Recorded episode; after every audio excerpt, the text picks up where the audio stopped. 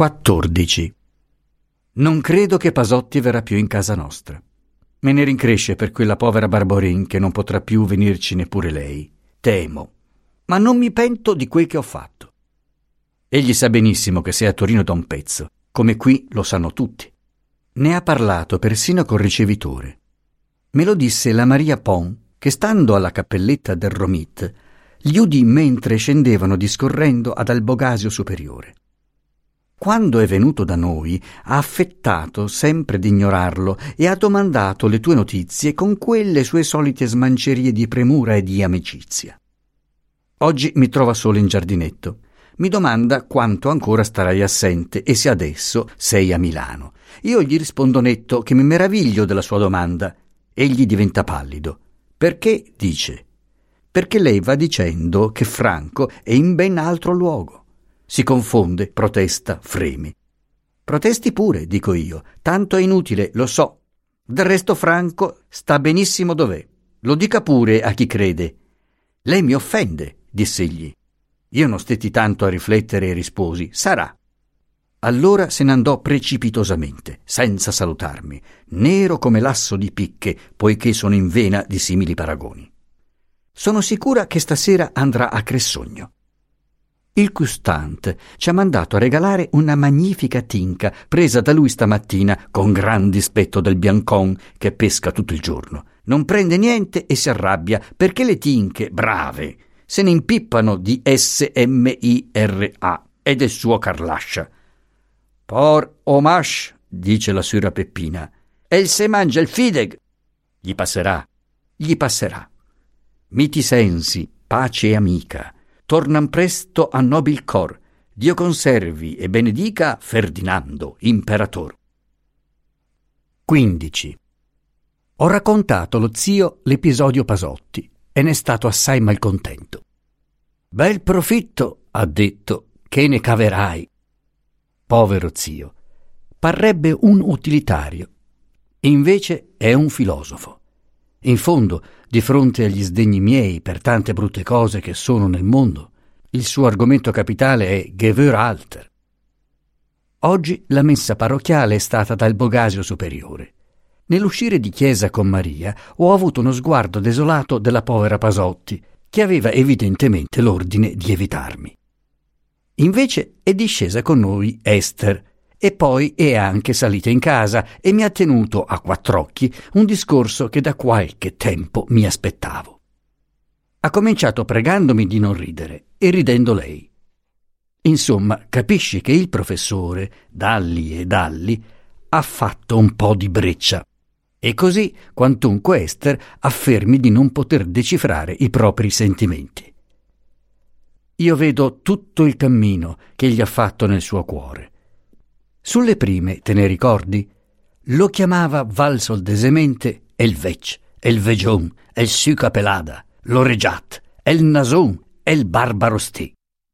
Quando s'accorse della simpatia di lui, un sentimento di gratitudine le fece smettere questi titoli, senza riconciliarla però né con il cranio lucido, né con le orecchie a ventaglio, né con il pelo rossiccio, né con il naso fiorito dell'adoratore. Adesso dei primi tre guai non si parla più. Su questi tre punti l'amico ha vinto la battaglia e può portarli in trionfo. Solo intorno al quarto punto vi è ancora del combattimento. Mi lecco il nasi, diceva Esther stamattina e rideva, rideva. Si nascondeva il bel visetto brillante. Il naso scandaloso mi pare che fatalmente prosperi, si colori e ingrossi sempre più. Quel semplice uomo mi confidò poco fa, forse perché lo ripetessi a Esther, che ha sempre bevuto solamente acqua, anche in gioventù, e che il rossore e il turgore del suo naso dipendono da frequenti sofferenze viscerali. Ho paura che questo nuovo aspetto delle cose non migliori la situazione. Credo però che l'amica finirà col superare anche un così grande e grosso ostacolo. Il fatto è che la passione di lui è all'apice. Egli le ha scritto trenta pagine di confessione generale, vuotandosi proprio il cuore e rivoltandone la fodera per modo da intenerire un croato. Io lo aiutai presso Esther, che deciderà entro due giorni e vuole che la risposta gli sia fatta da me. Io poi capisco che la letteratura del professore le mette soggezione e che ha un gran timore di fare sbaglietti di ortografia. Buon segno. 18. Sono stata tre giorni senza scrivere, temendo non esser padrona della mia penna, non saper comprimere il mio pensiero dentro parole che devono avere una data misura e non più. Adesso lo posso fare e lo faccio. Sappi però, Franco, che non rispondo esser padrona di me sempre. È venuto dunque da me, la sera del 15, l'agente di tua nonna. Poiché la rata semestrale dei tuoi interessi scadi il 16, ho creduto che avesse le 500 svanziche e gli ho detto senz'altro che andavo a preparargli la ricevuta. Allora il gentilissimo signor Bellini mi disse che la ricevuta mia non gli poteva bastare. Come? rispondo, se le è bastata il 16 marzo. Ma, dice, i miei ordini. Ma Franco non c'è. Lo so. E allora cosa è venuto a fare? Sono venuto a dirle che il signor Don Franco, per avere il denaro, deve presentarsi all'agenzia della signora Marchesa in Brescia. E se non potesse andare a Brescia? Qui il signor Bellini fece un gesto come per dire pensateci voi. Io gli risposi che andava bene. Gli feci portare il caffè e gli dissi che avrei desiderato comprare dalla signora Marchesa le librerie del tuo antico studio di Cressogno. Il Bellini diventò giallo e partì mogio mogio come il nostro vecchio cane Patò di casa Riget quando aveva rubato. È certo che in questa immondizia vi ha un dito del signor Pasotti. Ieri è venuto qua il prefetto della Caravina e ha raccontato che il 14 sera Pasotti è andato a Cressogno assai tardi ed è capitato in casa della nonna mentre si diceva il rosario, per cui gli toccò pure di rosarieggiare.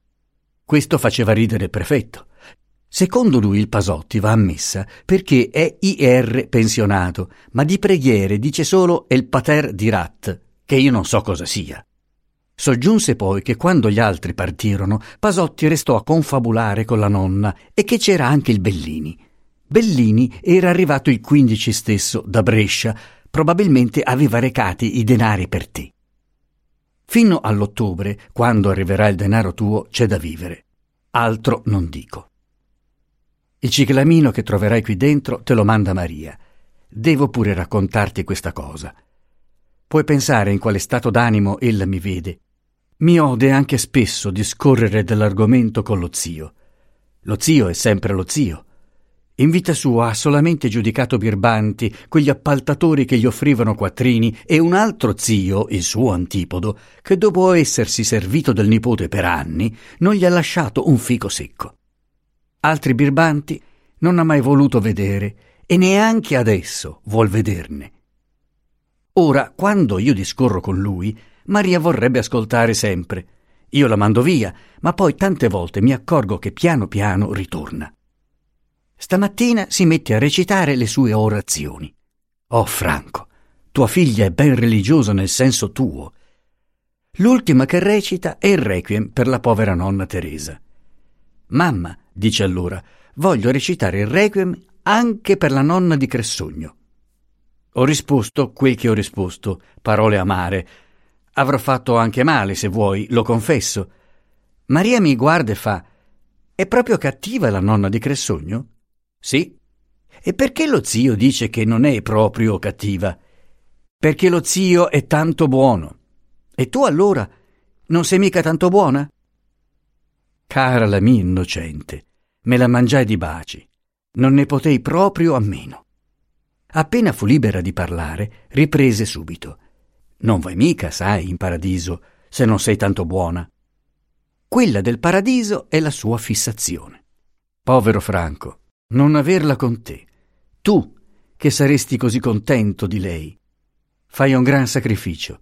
Se ti può far piacere, dirò che la sola possibilità per me di amare Dio la trovo in questa bambina, perché in essa Dio mi diventa visibile, intelligibile. Addio Franco, ti abbraccio. Luisa.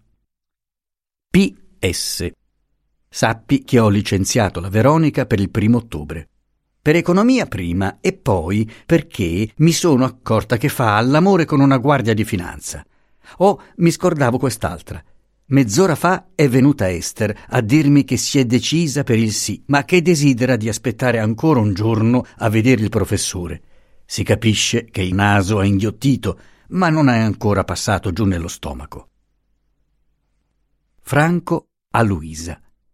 Torino, 12 settembre 1855. Ieri sera Dina mi ha mandato al Dangen, dove si è data male un'opera vecchiotta che non mi garba. Marin Faliero.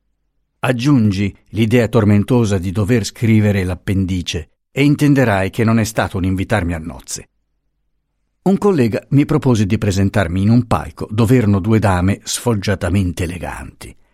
Credo l'abbia fatto per desiderio del Dina, perché esitava. Gittava qualche rapida occhiata ai miei panni, i quali mostrano aperto il cancro della borsa. Pensa se mi fu agevole il trarmi d'impaccio. Panni vetusti, fedeli e frusti. Vi debbo anche per questo una gratitudine che non rifiuto. In teatro non si parlava che di Sebastopoli. I più credono che la pace non si farà, che l'Inghilterra non vorrà posare le armi prima d'aver levato ai russi, per cinquant'anni, il prurito delle conquiste. Uscendo dal teatro, udì il deputato B, un fiero avversario della spedizione, dire a qualcuno hanno preso la loro tomba. Un piccolo Napoleone, una piccola mosca. Io dissi forte hanno preso Verona. B mi guardò con due occhi fulminei e io guardai lui senza abbassare i miei. Egli si strinse nelle spalle e se n'andò. Salì nella mia soffitta e mi posi a scrivere l'appendice sui margini di un giornale onde non sciupare carta. Scrivi, cancella, riscrivi e ricancella. Ne son venuto a capo alle quattro del mattino. Qui mi dicono che i miei periodi hanno una forma troppo classica e che adopero troppi vocaboli e modi toscani. Già lei, col suo giusti, mi ha detto di. Il guaio è che io non so scrivere un italiano piemontese come forse piacerebbe a lui. E intanto mi son buscato un bellissimo e lucentissimo scudo nuovo di zecca, con un Vittorio Emanuele così parlante che potrebbe farvi svenire dalla commozione, come svenne ieri l'altro all'hotel della Liguria una signora veneta, vedendo passare alla testa d'una colonna di fanteria il generale Giannotti, che scambiò in grazia dei baffi maiuscoli per il re. Io serberò lo scudo, ve lo porterò a Lugano. Tu lo porrai da parte e sarà la prima pietra della dote di Ombretta. Va bene? L'idea m'è venuta per un sogno che feci stamattina, appena addormentato, nell'ora in cui l'anima ha le sue vision quasi e divina. Sognai che ero nella chiesa di San Sebastiano di Oria, con te e Maria, grande, bella, vestita da sposa. Che lo sposo era Michele Steno e che lo zio Piero si stava mettendo cotta e stola per celebrar lui il matrimonio e che Michele Steno si alzò dall'inginocchiatoio per venirmi a dire sì, tutto va bene, ma e la dote, e la dote? Maria mia dolcissima, verrà pure per te il gran giorno della dote, quando anche tu tenessi ancora in serbo molti pezzi d'oro sopra lo scudo d'argento, avresti tuttavia lo scudo più caro. 14. Il fante di bastoni è in pericolo di essere licenziato dal suo principale per le condizioni veramente miserevoli del suo vestito. Il fante è per la verità uno sciupone e non ha ancora appreso, duris in rebus, a maneggiare una spazzola. Ma insomma, gli altri sapienti hanno deciso che non faranno colazione per una settimana, onde egli si possa rimpannucciare. Vedi bassezza del cuore umano. Il fante si è sbracciato a ringraziare e poi si disponeva a far colazione lui, come se nulla fosse. Questo gliel'abbiamo proibito. Così oggi, invece di andare al Mal d'Estomi, passammo una mezz'oretta sulla via del Po, verso il Valentino, a veder l'acqua scendere. L'Udinese portò seco il flauto, perché ad una colazione ideale, dove si offrivano le più trimalcioniane idee di cibi e di bevande, la musica non poteva mancare. Egli aveva una lettera dei suoi con magnifiche proposte di ritorno all'ovile. Persino il cavallo da sella gli offrono. Ci narrò di aver risposto che lo vedranno presto arrivare sopra un cavallo del re Vittorio Emanuele. Allora il padovano, gran motteggiatore, gli ha detto con tutta flemma: Ciao, eroe, sonis tu anche il trombone, ti? Vedi che timido, perché la ferula dei pedanti mi è lontana nelle sue scandalose familiarità col dialetto. L'udinese si è arrabbiato alquanto, ma poi vi ha fatto sulla sua brava sonatina di flauto. Il fatto strano è che nessuno di noi ha sentito fame. Però, levando la seduta, abbiamo deciso che l'abbigliamento del fante verrà semplificato e che egli potrà benissimo fare a meno del giustacuore, modernamente detto sottoveste. A noi faremmo a meno anche del pranzo, per poter passare il Ticino col re nell'aprile del 1856. Ne parlavamo tornando in città dalla colazione ideale. Il padovano ha osservato che in aprile l'acqua è troppo fredda e che sarebbe meglio aspettare fino a giugno. Si diceva che gran cosa sarà l'Italia senza tedeschi. Ti assicuro che c'eravamo tutti entusiasmati, malgrado il vuoto dello stomaco. Tutti, meno il padovano, sempre, del quale va pur detto, a sua scusa, che patisce la fame, o quasi, per non vedere austriaci e che quantunque bussi all'uscio dei quaranta si batterà meglio di qualche giovane che adesso si mangia un kaiserlicchio a colazione e due a pranzo. Egli crede che torneremmo un paese di cani e gatti. Per esempio, diceva, intendiamoci bene, partiti tedeschi, ciascuno a casa sua, e guai a voi se venite a rompermi le scatole a Padova. Mi pareva di udire lo zio Piero, quando noi pure a Oria si è parlato della grandezza, dello splendore futuro d'Italia. Eh sì, sì, diceva. Eh sì, sì, il lago diventerà di latte e miele e la galbiga de formaggi de grana. Vedremo, vedremo. 21. La tua lettera mi suscita un tumulto di sentimenti che non si scrivono. Mi addolorano senza dubbio l'atto della nonna e l'obliqua malevolenza del Pasotti, ma più mi affligge lo sdegno tuo troppo forte. Quando un mio procuratore si presenterà a Brescia, il pagamento non potrà venire rifiutato. È vero, tu sei donna e non hai l'obbligo di conoscere queste cose. Anche la collera ti perdono, poiché freddo non rimasi nemmeno io da principio. Quindi mi son detto: di che ti sdegni e che ti sorprende? Non conoscevi tu quel malanimo e non ne avesti offese maggiori. Infinitamente mi rattrista che tu non abbia saputo celare i tuoi sentimenti a Maria. Infinitamente mi commuove che tu ne sia pentita e infinitamente mi consola che tu ami il Signore nella bambina, che tu me lo scriva. A dir vero, cara, non dovrei appagarmene così perché ad amare il Dio ne invitano i cieli e la terra ed egli ci è visibile in ogni luce, intellegibile in ogni vero. Ma insomma, tu incominci a udire la voce sua. Nelle mie lettere non ho mai toccato questo punto per sentirmi troppo inetto a parlartene degnamente, efficacemente. E ora lascio che Dio ti parli nella bambina. Torno nel mio silenzio. Sappi soltanto che ascolto palpitante, che prego e spero. Posso dirti quello che sento per Maria? Chi potrebbe dire questa commozione, questa tenerezza immensa, questo desiderio che mi strugge di tenermela almeno un momento, un solo momento, sul cuore. Credi tu che io possa attendere fino a novembre? No, no, no. Scriverò appendici, copierò, monterò qualche guardia per altri, ma verrò a Lugano prima. Coprila di baci per me. Intanto dille che papà ha sempre nel cuore la sua ombretta e che la benedice Domandale cosa le farebbe piacere che io le portassi e poi scrivemelo, senza pensar poi troppo alla mia povertà. Ti abbraccio, Luisa mia, con l'anima. Franco. Luisa a Franco. 24 settembre 1855. Finalmente.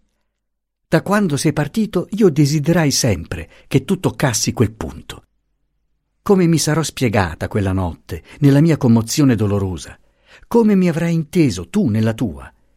Da mesi e mesi sento il bisogno di parlarne con te e non l'ho fatto mai per mancanza di coraggio. Vedi, per esempio, tu mi hai accusata d'orgoglio quella notte. Ti supplico di credere che non sono orgogliosa. Non posso neanche comprendere un'accusa simile. Mi par di capire, dalla tua lettera, che tu mi supponga ritornata la fede in Dio. Ma t'ho io mai detto di non credere in Dio? Non posso averti detto questo, perché la storia dei pensieri miei mi è tutta scritta nella mente, e lo spavento, l'angoscioso pensiero di non potere forse più credere in Dio mi son venuti dopo la tua partenza. Ne so il giorno e l'ora. Avevo udito parlare a San Mamette di un gran pranzo dato da tua nonna a Brescia e io non potevo assolutamente procurare al nostro diletto zio quel regime di cibi e di vino che il medico, temendo per l'occhio destro, prescriveva. Ho lottato con quelle tenebre spaventose, Franco, e ho vinto. È vero, la vittoria è in gran parte della nostra Maria. Vorrei dire che se tante nere nuvole mi nascondono l'esistenza di una giustizia superiore, me ne trapela però un raggio in Maria, e questo raggio mi fa credere e mi fa sperare nell'astro perché sarebbe orribile che l'universo non avesse un governo di giustizia. Quella notte, dunque, io ti ho potuto solamente dire che intendevo la religione in un modo diverso da te, che gli atti di fede cristiana e le preghiere non mi parevano essenziali all'idea religiosa, ma l'amore e l'azione per quelli che soffrono, sì, ma lo sdegno e l'azione contro coloro che fanno soffrire, sì. E tu vuoi ritornare nel tuo silenzio? Ma no, non lo devi. Ti senti debole, dici. Debole te o il tuo credo? Ragioniamo, discutiamo. Confessa che voi altri credenti amate le vostre credenze anche perché sono un comodo riposo dell'intelletto. Vi adagiate in esse come in un'amaca sospesa in aria per tante fila lavorate dagli uomini, annodate dagli uomini a diversi uncini. Voi vi state bene e se si va tentando, saggiando con la mano anche uno solo di questi fili, ve ne turbate e avete paura che si spezzi, perché poi, molto facilmente, si spezzerà il suo vicino e dopo questo un altro e tutto il vostro letto fragile rovinerà dall'aria in terra col vostro spavento e dolore.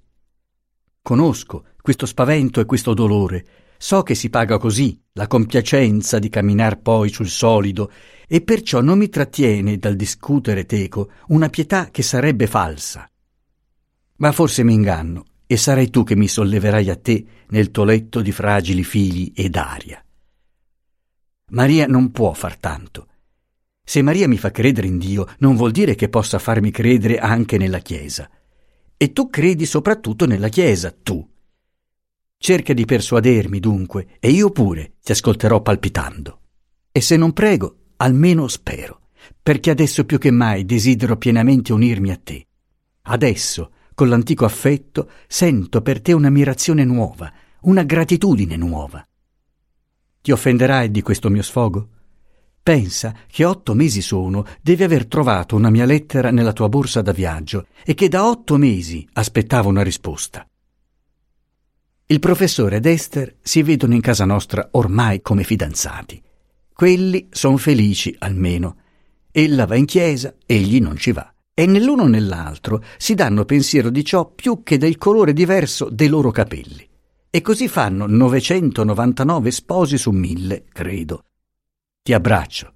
Scrivi a lungo, a lungo. Luisa.